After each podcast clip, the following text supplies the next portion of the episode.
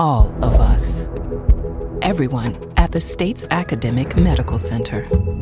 All working together to deliver complete care now and for generations to come.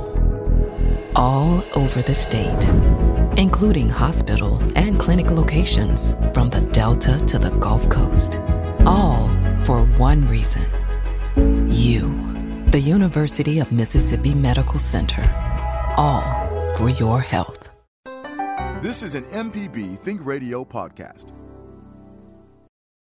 This is Southern Remedy with Dr. Jimmy Stewart on MPB Think Radio. To take part in today's show with your questions or comments, call 1 877 MPB Ring. That's 1 877 672 7464, or you can email the show remedy at mpbonline.org. And now, Southern Remedy on MPB Think Radio. Good morning. This is Dr. Jimmy Stewart, professor of internal medicine and pediatrics at the University of Mississippi Medical Center, and you have tuned in to Southern Remedy. This is the MPB program where we address your health concerns. Maybe it's uh, your own or somebody in your family, or maybe even a friend.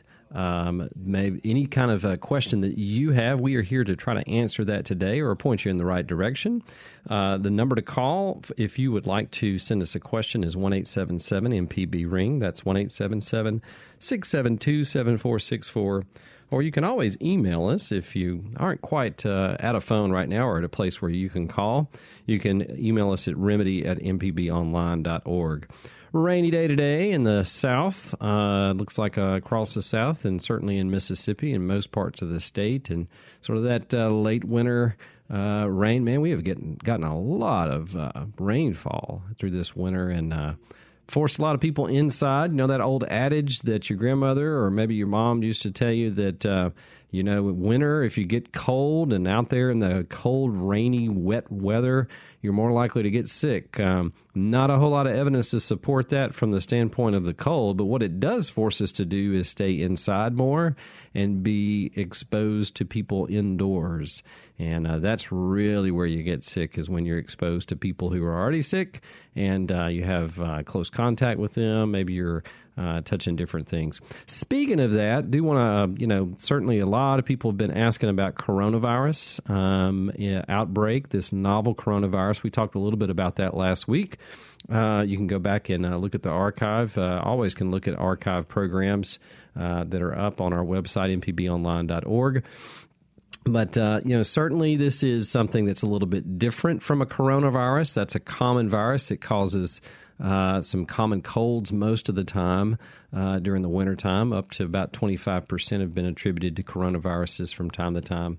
And um, it also, uh, you know, in some instances, as all viruses do from time to time, they can mutate, and uh, that makes people more susceptible to them. And sometimes those mutated forms can have other effects than you would see with the non mutated forms or the regular forms. Uh, we know this in coronavirus. There are two uh, previous forms that uh, cause a lot of problems. One's, one called SARS, uh, which is severe acute respiratory stress. Uh, uh, syndrome, and uh, there was another one in the Middle East that called something called MERS.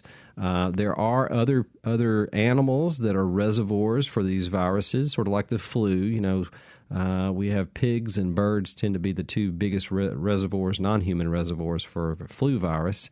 Uh, coronavirus, bats. Um, uh, they think this one may have been attributed to reptiles. We still don't have all the evidence in that of that. Um, right now, with what we know, uh, you still don't. There's there's no cause for panic within the U.S. In fact, we have relatively low risk of uh, of transmitting this in the same way that it's been transmitted in China. Um, certainly, if you uh, or somebody in your family has gone to this part of China uh, in Wuhan or the surrounding areas, uh, you might want to be careful. And certainly, if you have symptoms, fever, cough, um, uh, rigors, uh, you, you, need to see your physician pretty quick to make sure that that they get you isolated and get you uh, watched pretty carefully a little bit more than what they normally would. But I just want to put th- some things in perspective. Now, you know, we're looking at uh, deaths into the hundreds worldwide of this new form of coronavirus. Uh, right now. And if you, particularly in China, if you think about these areas where you have up to 10, 15 million people in the surrounding areas, you have a lot of people who are in close contact. Again, that's one of the major ways that you can spread these viruses. Uh, just don't have that uh, same density of population in the U.S., particularly not here in Mississippi. Um, but if you put it in perspective with those many deaths and how many people have been exposed, uh, you know, we have um, up into the millions. If you just look at this flu season right now, um, I was going to pull up my data here to make sure I'm not uh, quoting misquoting things. So just this season, and that's defined as from October 1st through uh, this data goes up through January the 18th. In the U.S., about 15 to 20 million people have been identified as having flu. So this is people that have the symptoms, they've tested positive. Um, those, you know, 15 to 20 million people just this season. That equates to about 7 to 10 million uh, office visits or medical visits. Sometimes those are to the ER. Um, about 150 to 200,000 hospitalizations just this season for flu related illnesses. And deaths in the U.S., 8,000 people this year, this season, since October 1st, have died of flu. So, just to put that in perspective, and unlike coronavirus, we have really good ways of preventing flu. You know, people sort of blow this off and say, well, if I get it, I get it, I'll be okay. Um, if you look at the perspective of how many people get the flu and how many people die every year, it's actually more than coronavirus worldwide. Much, much more. Uh, with influenza. So just want to put that in perspective. I'm a big advocate for getting your flu vaccine. I get mine every year to protect not only myself, but others around me. Certainly, I don't want my patients or those who are really sick uh, to get that. So just want to put in that plug and uh, thinking about the you know the perspective there. If you're in Mississippi or even the South and you have not had any exposure to anybody that's been in uh, into China, this area where they're having this, uh, I would not worry about that right now. This is uh, Southern Southern Remedy uh, with uh, Dr. Jimmy here with you this morning, and uh, want to encourage you to call in early. Um, last week in particular, we got man, we got a lot of good calls in the second half of the hour. Uh, but we weren't able to. Uh, we we had to drop a couple of them that were waiting, and we had a couple other people I think that were trying to call in, and we just didn't have enough density here in the in the studio to get to all of those. Um, but um, it, I would encourage you to do that in the first half of the hour. So we've got plenty of open lines right now. The number to call is one eight seven seven MPB ring. That's 1 672 7464. You can always send an email. Got two really good emails this week, and uh, we try to hold on to those, um, the ones that we feel like would be good for the greater audience, and do some programs uh, that just have some email uh, reviews uh, from time to time. Uh, but you can send those emails to remedy at mpbonline.org. Um, speaking of other things that are common, blood pressure. You know, a lot of people, I think last week we had somebody that called in about uh, their blood pressure, uh, and uh, everybody wants to know. Uh, you know, I've been dealing with blood pressure off and on for 25, 30 years and have made that a major part of my clinical focus um, in uh, in both adults and children. People want to know, well, what's more important, the top number or the bottom number? The top number is the systolic pressure. The bottom number is the diastolic pressure. And the truth is, both of them are important as far as risk those goes. Um, one thing to keep in mind if you look at the entire population, so if we look at everybody and look at what their blood pressures are, what you what you get is this nice curve of what normal blood pressures are in people. And what we know is is as far as a risk of cardiovascular disease, particularly heart attack and stroke, uh, really high in stroke, that the higher your blood pressure is above a systolic, that's that top number pressure of 115, or a diastolic pressure of about 75, uh, the higher you go up from there, even in the normal quote normal range, as a population, you have an increased risk of those things. So we know down to that, you know, pressure of 115 over 75. That's that's a good population-based pressure. Now, individuals, your physician or your healthcare uh, providers, uh, really going to look at uh, what's the optimum blood pressure for you. We do know that uh, there are a lot of benefits for pushing that blood pressure lower uh, maybe even lower than the old targets of uh, even 150 over 90 or 140 over 90. Most people can tolerate and uh, probably need to have a blood pressure treatment goal of less than 130 over 80, um, particularly younger people who don't have a whole lot of other problems. But as far as the risk goes, uh, the the top number, the systolic, over the age of 55, what we do know is that is a more important risk factor than the bottom number. It's also less likely that that bottom number is going to be elevated the older you get, just because of differences in the compliance of your arterial vessels. Um, so the top number is more important over the age of 55. There is some data to suggest we really don't have that much data about that bottom number having an increased risk, uh, even if you go down to, say, age 20. But, but earlier than that, we do know that a, a higher diastolic, the lower blood pressure, is an increased risk factor in children and has been linked for uh, over time to different things. Uh, a lot of older blood pressure studies that looked at that over time did show that. Um, your physician is probably going to look at both of those numbers. They're both important. Our current blood pressure guidelines, the most recent ones were uh, were recommended in 2017 by the American Heart Association uh, in conjunction with a number of uh, professional experts in the area. Um, does recommend a blood pressure in adults less than 130 over 80. Uh, so even if you have a normal um, systolic pressure, the top number, and your bottom pressure is high, that would sort of necessitate a discussion with your physician about whether or not you need to be on a medication. Certainly, you need to treat it in some form or fashion, whether that's um, lifestyle changes in what you eat or activity uh, decreasing smoking, decreasing your salt intake, those kinds of things. This is Southern Remedy. Dr. Jimmy here with you this morning. And uh, the number to call if you have a question or comment about uh, anything that's going on with your health or somebody else's that's around you, you can call us at 1 877 MPB Ring. That's 1 877 672 7464. Going to take a short break. When we come back, more of your health items.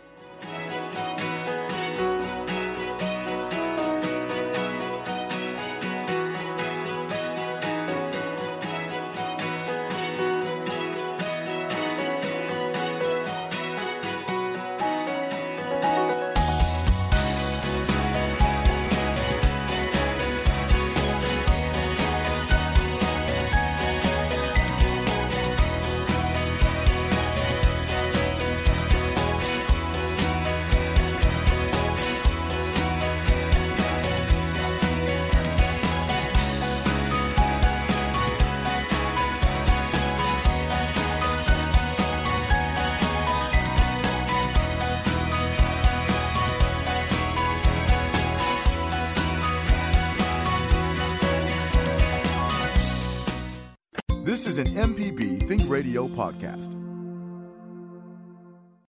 On Southern Remedy Healthy and Fit, you get information about foods you should eat to stay in good health and tips on how to stay active.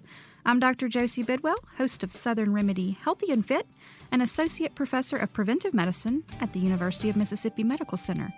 Joining me on the show each week are healthcare professionals who add their expertise to the discussion. Listen to the show every Monday at 11 or subscribe to the podcast by searching for Southern Remedy with your preferred podcasting app. This is Southern Remedy with Dr. Jimmy Stewart on MPB Think Radio. To take part in today's show with your questions or comments, call 1 877 MPB Ring. That's 1 877 672 7464, or you can email the show remedy at mpbonline.org. Welcome back to Southern Remedy. Dr. Jimmy here with you this morning. Uh, it's raining outside, but dry here in the studio. And uh, just wanted to say a couple of words. I was talking to some of my colleagues uh, earlier today and uh, this morning, and we were talking about, you know, just the different things in the medical profession that can be uh, pluses. And uh, certainly, if you're a patient, one of the things that is most important for you is to uh, have a relationship with your physician, and that that I don't mean like a personal relationship, like a friend or anything like that, but a professional relationship. And uh, there there's a lot of uh, good data to support that if you do feel that way, that your physician is somebody who you can trust, uh, who has your best interest at heart uh, in their recommendations for things. Uh, then uh, that's going to be somebody that you're probably going to do better as far as what they're treating you for. So if it's, you know, if it is um, diabetes or hypertension or uh, heart failure, uh, that physician is, uh, if they're truly you feel like that they have your best interest at heart and you have that kind of relationship with them, then that can uh, boost the the effect of your health uh, in ways that can uh, that can benefit you. So it's important to remember that in choosing a physician. I know a lot of us don't have a whole lot of different cho- you know specific choices, um, but you certainly can. You certainly can ask other people about their experiences with their physician and uh, and how that's going. But uh, that's very important. Um, you know, being a physician and uh, treating patients, it's it is a science, uh, but it's not an exact science every time. And I've certainly uh, run into situations where uh, knowing my patient was just as important as knowing the textbook and knowing the nuances of what they were. Um, what they were, uh, what their their complaints were when they came into the office, and sort of knowing what their baseline was, uh, and then uh, being able to come up with a diagnosis. Uh, super important to do that. So just something to keep in mind if you're, uh, you know, if you're thinking about a new physician or perhaps somebody that you. Um, um, are going to see. Ask other people about that and just see what their experiences are. Uh, the number to call today, if you have a question about your health or the health of someone around you, is 1 877 MPB Ring. That's 1 877 672 7464. You can always email us. I know a lot of people aren't able to call. Maybe they're at work or maybe they're at home and they're just busy with other things. And uh, even if it's not while we're on the air, uh, you can always reach us by email at remedy at mpbonline.org. All right, we're going to go to our first caller here. So I think this is uh, Chinara. Did I get that right? Hello, are you with us? Hear me? Yes, go ahead. Okay. Yes, um, I called last Wednesday, uh, and I'm calling back because I've gotten some different symptoms now. So, okay. Um, I was being treated for a sinus infection about two weeks ago. I don't know if that actually cleared up or not, but I've been on antibiotics and I still have a lot of pressure in my head on top of that, um, I have a lot of pain like all over. It's uh, it's to the point where it it takes me a few minutes to get up because it hurts so bad. Even walking around hurts so bad I can't even lay down in the bed. Um, my neck sore, my my shoulders, um, my back, my, my even my fingers. It's like I'm losing my fingers or something. It's like they're kind of drawing up um, my wrist hurt, my knees, my ankles, legs. It's just I've so, never experienced this type of pain before. Yeah, it sounds like it's all over. Mm-hmm. Yeah. So, are you had did, did you mention that you had fever at any time with any of this? I did. I had uh, just a low grade fever for about five days straight, but uh-huh. that seems to pretty much have gone away as okay. of yesterday. And you said you you took antibiotics for that sinus infection or not? Yes. Okay. Mm-hmm. Yeah, and sinus infections are tricky. Uh, there's not a test uh, that you can say, okay, you've got sinusitis and you don't. Um, mm-hmm. so you know, most of the time we we sort of go off of symptoms. Now, some of what you're describing now, certainly that wouldn't be, but just because of how it's you know it's all over now, it probably wouldn't be from the sinus infection.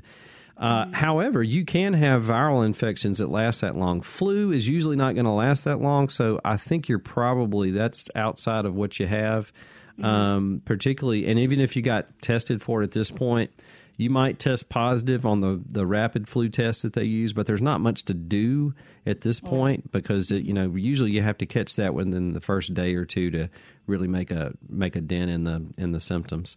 I'm going to okay. take a stab at it and say there's there are two possibilities here. Mm-hmm. Uh, one is, is you could have very well had the flu or another viral illness. And mm-hmm. sometimes after that, what your body does is it makes these little antibodies and inflammatory substances to try to deal with that infection, and mm-hmm. they get they go all over the body to uh, okay. fight it off. But you can uh, they cause a lot of inflammation everywhere as they're fighting off the, the whatever the uh, infection is. And uh-huh. um, that manifests itself as achiness. That's why you get that with the flu. You can get it in your joints. You can get it all over your muscles. So mm-hmm. that's a possibility is that this is sort of the downstream effect of your body fighting this off. And it may you know it may wane over the next couple of weeks the other side of it is sometimes your body can do this without an infection. So it may be that the sinus infection just came and maybe a little bit of the fever uh, first, but mm-hmm. that's not what this is. Um, if it persists much longer than an, another week, because you're getting to the point, you know, two weeks that's what I would I would you know normally say is sort of a normal immunologic response. But if it's mm-hmm. beyond that, I think you need to go back and see your physician because they may need to do some tests looking at inflammation levels in your body and sort of seeing uh, if there's something else going on. Okay. Very rarely, your body can do some funny things with the immune system, autoimmune type things, but it's still pretty early in your case, and and uh, I'd give it another week. Uh, certainly taking things like drinking plenty of fluids and mm-hmm. um, and either Tylenol or ibuprofen uh, for the aches or pains. Certainly, that's that's something that I would I would say do. Uh, but uh, I'd probably give it another week. But then I'd probably, if it's still going on, then you need to go back because there's a lot of other things that can cause inflammation in the body and uh, and then could uh, cause those same symptoms. Okay, well, thank you so much. All right, thanks for calling. Uh-huh. The number to call is 1 877 MPB Ring. That's 1 877 672 7464. Let's going to go to Kimberly. Good morning, Kimberly. Good morning. Thanks for calling. Thank, thank you. I, um, a year ago, I had, uh, as leftover from a sinus infection, I had fluid trapped in one ear. And I went to an ENT, and she said I needed surgery to drain it. And I thought, well, that's more money and time than I have, so I tried a chiropractor, and he put this thing up against my neck called an activator that that kind of shoots you with pressure, and uh, he did it maybe I don't remember maybe three times, and after that I had this strange headache, and I don't tend to get headaches, but I had a headache right where he had hit me, but all along the base of my skull, which is but he had pointed it at the back of my neck along the base of my skull and I thought, well maybe he hit the bone and wasn't supposed to. I don't know. But it hurt for I had a terrible headache for 3 weeks. And then it finally went away and it has come back a year later. So I'm wondering should I be should I be worried about it? Should I and do you think there's anything that's wrong that I could actually even do anything about? Yeah, so so an activator it, it looks sort of like a it looks like a syringe basically like a mm-hmm. and uh, basically it's a it's it causes an impact force. So chiropractors use I'm not a chiropractor uh, but uh, this is this is what they use in in part of uh, you know applying pressure uh, but it, it it has sort of a, um, a an impulse force if you want to call it that. So it sort of has this impulse force in different parts of the body, and the theory is that that can sort of release different things uh, that it can move things around. Um, I, you know, if you had pain, here's my, even if something I did, I do in the office, if something causes pain, probably you shouldn't have it done over and over again. So that's, that's my, my take on that. Now, as far as, uh, you know, it sounds like you may have had, you know, a little bit more force to that area, which caused the headache to begin with. I can't tie that a year later to something though, so that's that's the only thing that does not fit. Uh, now, certainly, you could do something in all those muscles around our necks um, and in upper back because we, you know, our head weighs a pretty good amount, and uh, you can have very small changes in posture. Uh, that you may not even recognize. You can do things with your head. You can even turn it a certain way that normally wouldn't cause any problems and you can have similar things go on. So that's a poss- that's probably the most likely possibility is that there's there's a muscle where it attaches to the to your skull in the same point, uh, part, or a nerve that's uh, gotten inflamed for whatever reason. Um, You know, other than that, I would try just some old, you know, at home remedies. Uh, certainly, a, a, warm or cold compress. I would probably do a cold compress uh, to that area and just see if that uh, sort of relieves it. Um, but the initially, yeah, you can, you know, if you if you those activators again, I'm not a chiropractor, I'm not putting down chiropractors, but that's certainly something that could happen where you could have an injury to that spot that probably caused the headache. But I can't really make it, you know, unless it was, it would have to been, you know, really a big force to persist, and you probably wouldn't have had a year without any symptoms in between.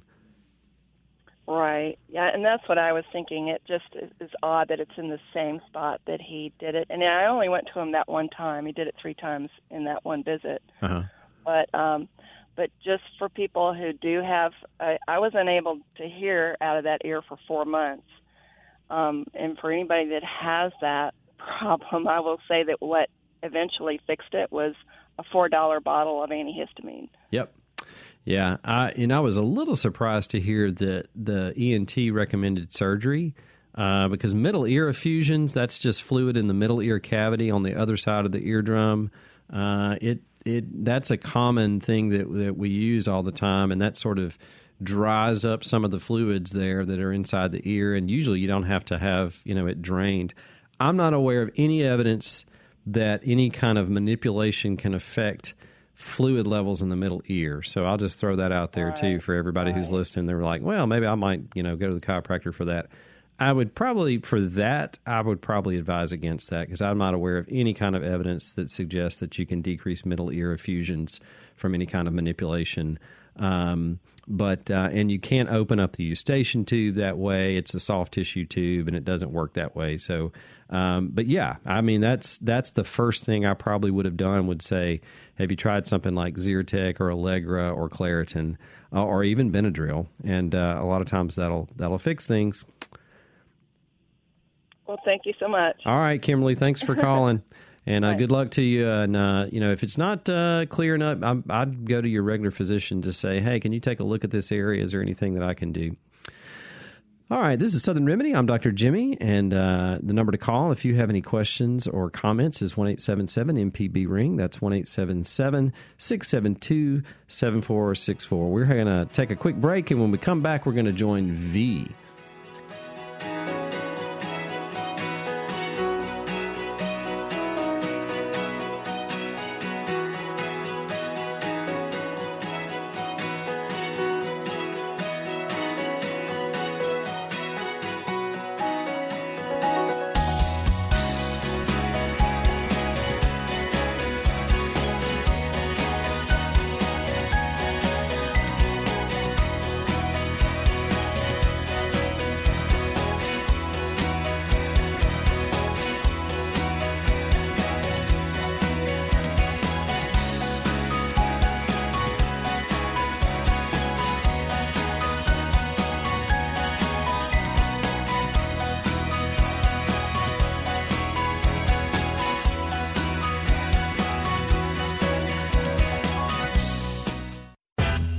This is an MPB Think Radio podcast.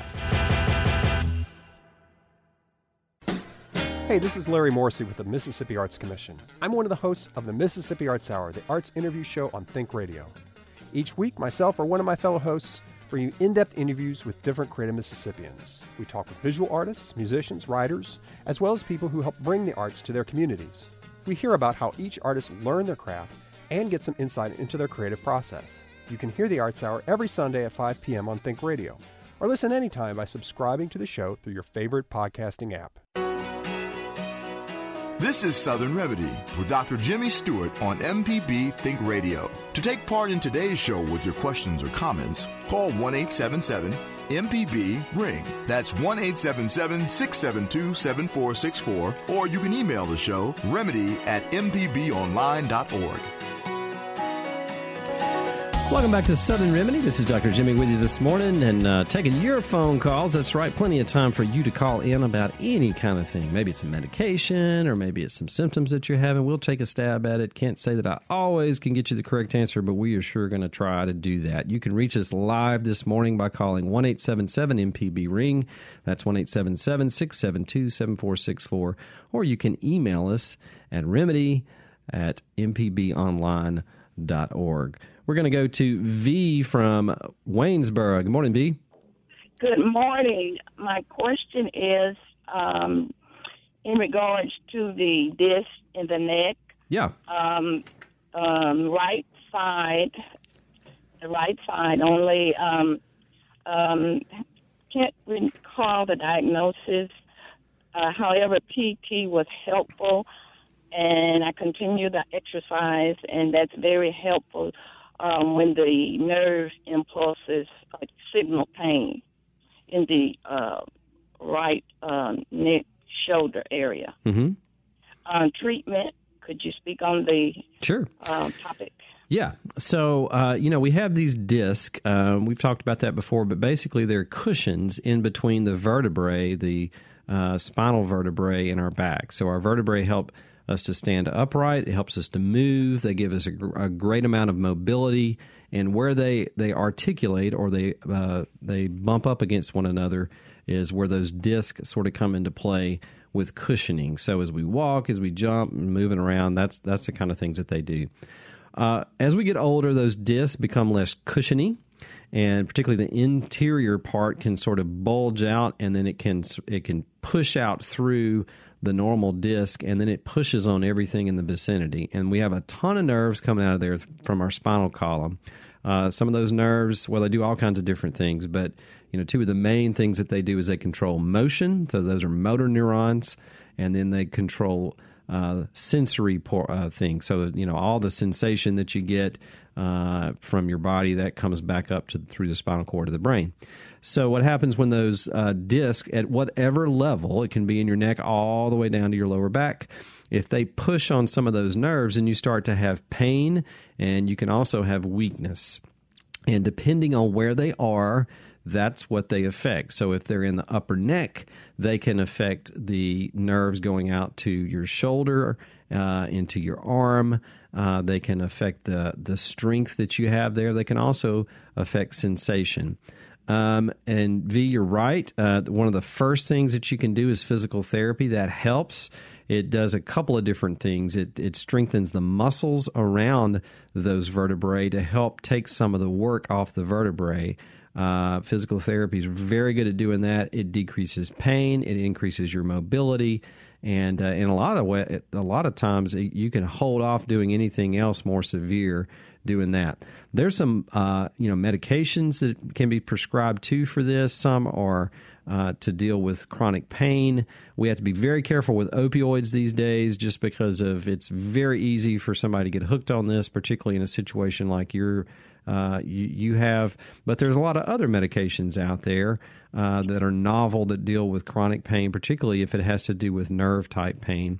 And then the other thing that you can do is sort of help to loosen up that area. Certainly, physical therapy can be very useful to because anytime you have those muscles go into spasm around those where the, that disc is bulging out, it's probably going to increase the pain that you're having. Um, so a mild muscle relaxer is very useful, uh, particularly at night, as people you know when they're sleeping. Uh, that can be useful. Now, if none of that works, then you're looking at probably surgery. The good news is, V, uh, unlike the lower back, uh, where you know it's it's not quite as good outcomes, the upper neck uh, or the neck in general, if you have a bulging disc, has a much better prognosis if you have to do surgery. Uh, as with any surgery, you want somebody that that is their expertise. That's what they do a lot of. Um, you know, it's like a mechanic. When you go to a mechanic, if they're used to, if you have a BMW or a Volvo, you want somebody that's used to working on those types of cars. Uh, same thing with surgeons. If they're used to doing these surgeries and they have good outcomes, uh, that's who you want. Um, it, it's a little different in that they. It sounds horrendous, but it actually is not that. It, it's not as bad as it sounds. They actually go in through the front of your neck because your your vertebral bodies are right there. It's actually pretty easy to get to. Uh, to uh, to take that disc out and sometimes fuse one or two of those um, one or two of those vertebrae together so that they're not moving around. Uh, much better outcome again than than having lower back surgery. Um, and you certainly want to be sensitive. You don't want it to go too long because you can actually lose sensation in your hands or, or sometimes strength in your hands if you let it go too long. But if you're having a good outcome with physical therapy, stick with that. um, go to your, you know, go uh, ask or go to a surgeon who knows what they're doing and get a good assessment if you they think that uh, that surgery is something that would be beneficial. What type of um, doctor or bone specialist? Two two types that do this type of surgery. Uh, there's one group that are the orthopedic surgeons and again, they have different areas that they specialize in. Some are, are back surgeons, some are knee surgeons, but uh, some and some do everything. In your case, though, I probably would choose somebody who has more expertise in, in the back. So any type of back orthopedic surgeon. And then the other group of surgeons is the neurosurgeons. Um, and both of those, again, if they do a lot of these, I'd ask them. That's a legitimate question to ask when you're calling in. Uh, in most bigger groups um, are going to have you know somebody that that's pretty reputable in doing those. Thank you. Yes, ma'am. Good luck to you. Neck pain is not fun, um, and just you know our backs are so they're designed for such movement and uh, can give you a lot of mobility. It is just hard sometimes to. Uh, uh, to get to a point where you can take the pressure off of them and you know, a lot of our a lot of our chronic things that we do, whether that's gaining weight, uh, can certainly put a lot of pressure in ways that were not designed to put pressure on the back. Um, uh, improper posture. I know in my case, I have back pain, particularly if I'm sitting for long periods of time. Uh, I love to stand up. Uh, uh, walking around, I feel much better than when I'm sitting, particularly these days. I have a lot more meetings to go to and sitting. Uh, but that certainly, uh, you can do those kinds of things in strengthening exercises, particularly for your core muscles. That's your abdominal muscles and your back muscles. That can help prevent some of that back pain too, particularly if you have an old injury. This is Southern Remedy. Dr. Jimmy with you this morning. The number to call is 1 877 MPB Ring. That's 1 877 672 7464. Let's go to Jerry in Madison. Good morning, Jerry. Good morning. I had retina reattachment surgery in my right eye a little over a year ago. Uh-huh. And it seems like it's starting to get foggy, the vision in that eye, and it's it, un, it, it's not uncommon for cataracts to form, I, I believe. And if that is the case, can that be addressed by my, my you know, the eye doctor? Yeah, absolutely. So, yeah, one of the complications with that, the retina, if for those of you who don't know, is the back part of the eye that, that that's the the cells that uh, allow us to see. So they allow us to see light, movement, colors.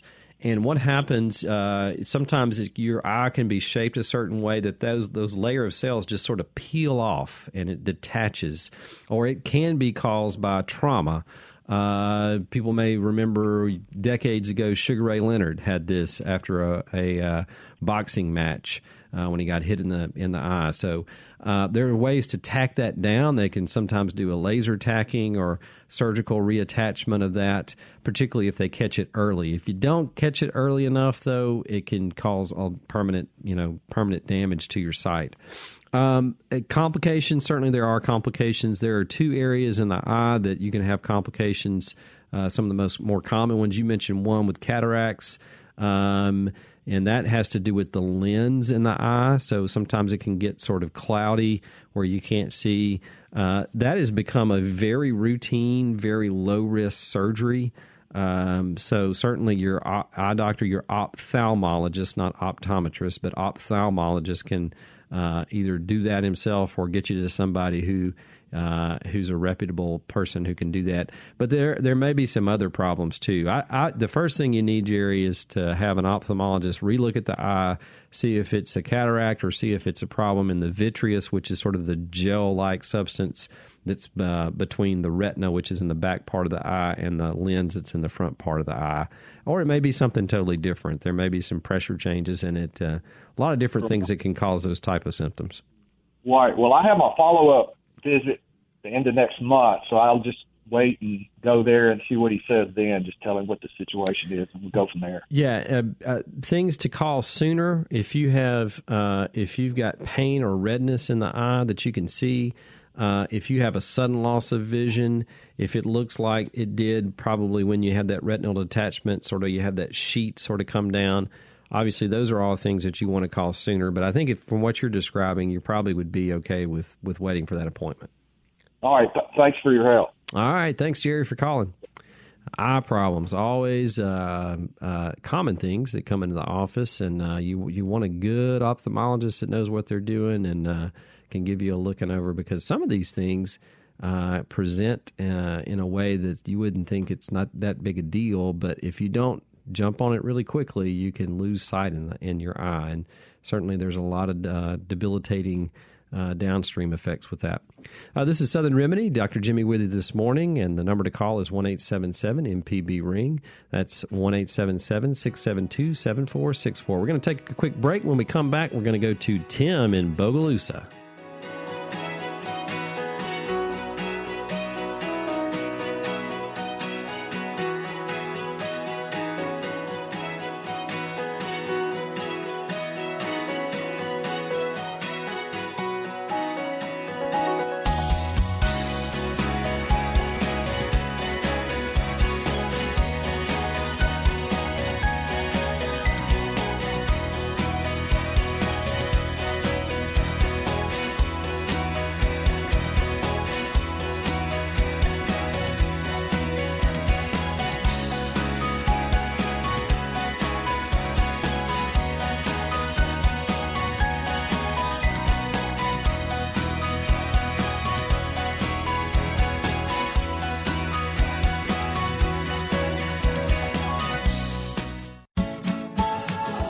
Is an MPB Think Radio podcast.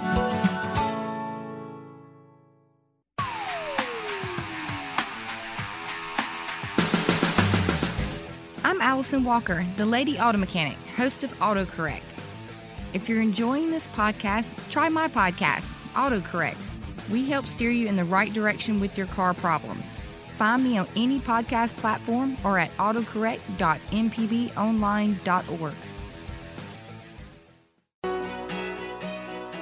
This is Southern Remedy with Dr. Jimmy Stewart on MPB Think Radio. To take part in today's show with your questions or comments, call 1 877 MPB Ring. That's 1 877 672 7464, or you can email the show remedy at mpbonline.org. Welcome back to Southern Remedy. Dr. Jimmy with you live this morning. We're taking your calls about all those kinds of things that you are concerned about this morning. We're going to go to Tim in Bogalusa. Good morning, Tim. Yes, sir. How are you? Good. Thank you for calling. Uh, I, as I told you, caller, gradual loss of some smell in the last few years. Now I'm losing taste any ideas or suggestion. Uh, ear, nose, and throat guy three or four years ago didn't really have any answers. He uh, almost came to the conclusion he just kind of SOL.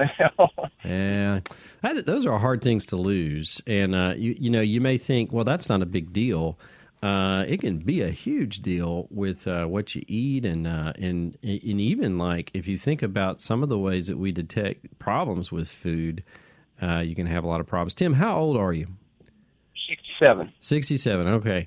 And uh, did you have any kind of head trauma at all at any time in your life or about the time? That, n- none at all? Been, it would have been way back as far as any head trauma. Okay. But uh, had a lot of a lot of hay fever, that type stuff through the years, and I've actually, I, all I can attribute, I've got that a lot better under control, doing more digestive enzymes and probiotics. That's the only thing different. I do a lot of supplements. Gotcha.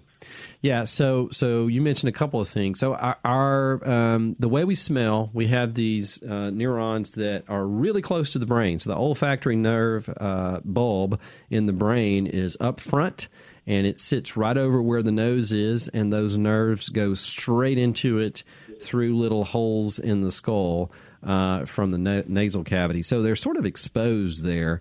And uh, any, if if you live long enough, you're probably going to lose at least some of your sense of smell. I know a lot of people don't, but uh, just because you have trauma over the years to those uh, neurons, uh, they don't easily grow back. Um, and uh, that's why I was asking some of those other questions. Certainly, hay fever, chronic inflammation, uh, those kinds of things can affect it smell and taste are very closely uh, related. And some of the things that we think we're tasting, we're actually smelling. Uh, so if your neur- your neurons uh, that go, you know, that that are uh, te- normally working for smell, if they're destroyed for whatever reason, then that can affect your taste. Um, that's probably the short answer. There's not really anything to do that can can reverse that. Other neurologic diseases, to my knowledge, aren't associated with that. So if you have some problems with you know, with with uh, with if you have a neurologic condition that's probably not related to to the smell or the taste problems that you're having. Um, sometimes treating those things, it may you know be having chronic inflammation, like you mentioned, you know, chronic hay fever or allergic rhinitis, where you got a lot of uh, mucus buildup in the nose. Sometimes, if you treat that with even just a nasal wash, you can recover some of that smell back. Smokers, this is a common thing with them too. They tend to lose uh, their sense of smell, but then when they quit, it can return a little bit. Um, an ear, nose, and throat doctor may be somebody that you. I think you mentioned you you'd seen somebody, but that may be somebody that you see, or even a second opinion, just to see if they can see anything that they can do or recommend. But I'm not aware of anything to improve it. If it's gone, it's not much you can do to recover it. All right. Well, thanks. All right, Tim. Sorry about that. Um, but thanks for sharing that. It's um, it's a it is a very frustrating thing to lose those uh, lose any kind of sense, but those senses in in particular. Let's go to Alicia in Pascagoula. Good morning. Good morning. Um, so you uh, were talking to one of your, uh, your, your, I guess your listeners a few minutes ago, and um, you mentioned a legitimate question to ask a doctor.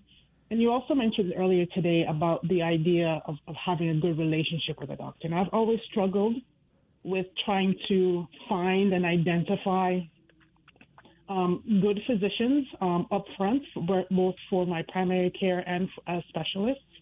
Mm-hmm. So and you know we're supposed to be you know conscientious and and good consumers of healthcare. And I, I've struggled with trying to figure out how to do that. How do you um, identify who is a good doctor? I mean, having a license is not, I guess, a sufficient qualification for me. Like, how do you how do you identify a good doctor besides you know asking folks? Is there a site website you can go to that you will be able to pull some of the information. Yeah, so there are a couple of different things. Now, I think certainly board certification and whatever physician you're looking at is important. That says that they've passed all the tests and that they're continuing to uh, maintain that certification. We call it maintenance of certification uh, in that area of expertise. But there's a lot of other things going into being a physician, and some physicians are just going to fit better with different, you know, with with certain patients. So, all that being said, there are a couple of other things. Health Grades is a website that you can go to, and you can look at these kinds of other non-board certification issues uh, and and areas like how uh, comfortable did you feel in the office? Uh, and you know that's something too that you have to look at. A lot of people are like, you know, I, I really I like my physician, but I don't like the whole experience of going to them. Uh, that that's important too. Um, but I've found that word of mouth probably is one of the biggest things. If you if you know of people who are similar in background and similar um, personality type as you, uh, if you ask them who's their physician, and if they, you know, if they say, "Oh, I love my physician. We get along great. I feel like I can trust them. Uh, I feel like I can go to them, you know, with any kind of questions that I have." And if they're like you, chances are you're probably going to get along with those physicians too, and it'd be a good, you know, a good physician patient relationship. Uh, but that's pretty powerful. But there are some other, uh, you know, websites out there. Healthgrades is one though that I'm familiar with that does have those kinds of things published. Okay. And um, how about understanding whether or not the physician has had a number of serious, um, I, I, guess, outcomes? Yeah. So health outcomes. Yeah, Healthgrades can do that too. There's a, a there's a national physician database. Uh, particularly for you know surgical subspecialties, and they can uh, list those kinds of things like complications. Uh, but if you Google that on the internet, you can certainly pull that up and you can get that. And then just asking them when you go to see a physician, asking them what's your complication rate. They're going to know it. Uh, if they are reluctant to give it to you uh, or hedge it on it, uh, you might want to check out a new physician. All right. Thank you. I appreciate you. All right. Yeah, sure. Thank you for calling, Alicia. All right. Quickly, we're going to try to squeeze in some more callers here. So let's go to Melinda in Mobile. Good morning, Melinda. Good morning, Dr. Jimmy. How are you today? Good. How about yourself? Not bad.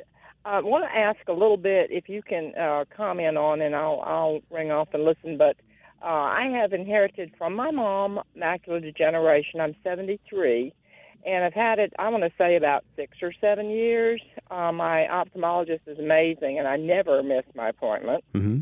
But um, she is watching it, and she also recommended that I speak with their retinologist, who is working with um, his partner um, pretty much exclusively on macular.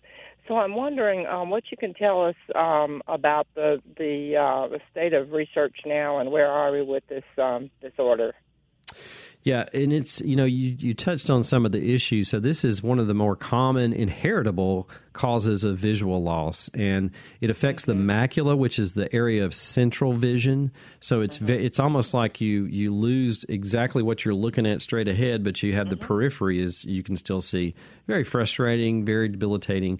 Um, it is something that you can inherit, and and you can sort of track this uh, in families. Um, there's been a lot of studies on things to prevent that, particularly in families that are higher risk, things like vitamin E and different things that you can, you know, Mhm. dietary things that you can do. Once you're diagnosed with it, though, there are a couple of things that are out there. Um, I don't know. There, you know, there's a couple of uh, immunologic treatments. Uh, That are under development, or either in in you know that your your physician may say, "Hey, I want to try this," um, and uh, uh, monoclonal antibodies. I don't do it. and I'm not an ophthalmologist, so I don't know all the names of it. But Mhm. basically, there's an immunologic uh, component to this that if you if is, you is that uh, injections? By yes chance? yeah uh huh Okay. and yeah, that's I, I have heard of that. Uh-huh. And um, when they first told me about it, I went, "Oh, I'm not afraid of a shot," you know. And then he But said, in the "No, eye." it needs to be-" he said it's not at all as bad as it sounds, you know, which was comforting. So that I'll I'll uh, continue to ask about that. But um, uh, my mom lost her vision in about three weeks. I mean, it took no time. So I I Yeah. really would like to avoid it, but I'm not sure I'll be able to. However, I've had it a while, and um, is yours wet or dry? wet. Yeah, yeah. Then that's the least common among Ah, the yeah. two. Yeah. Yeah. So, but yeah, I would, I would. T- it sounds like that's what they're doing is the thing that you know the injection certainly can help. And uh, we didn't have that, uh, you know, not too long ago. That's been a big plus for people who have macular degeneration. So, Mm-hmm. And my retinologist said that he thought it, uh, we would have a good outcome. I don't know what that meant, but I I just took his word for it. yeah, preserving what Yeah. what vision you have and preventing the the loss in the future. That's probably the biggest things that they're talking about. All right, Melinda, thank you for calling. And unfortunately, that's all the time we have today. This has been Southern Remedy, which is a production of Mississippi Public Broadcasting Think Radio and is funded in part by a grant from the University of Mississippi Medical Center and generous support from you, our listeners. I'm Dr. Jimmy. Thank you for joining us today. And thanks to all our callers who called in. Maybe you didn't quite get, we didn't quite get to your call. You can call back next Wednesday at 11 at, uh, at Southern Remedy. Stay tuned for NPR's Here and Now on MPB Think Radio.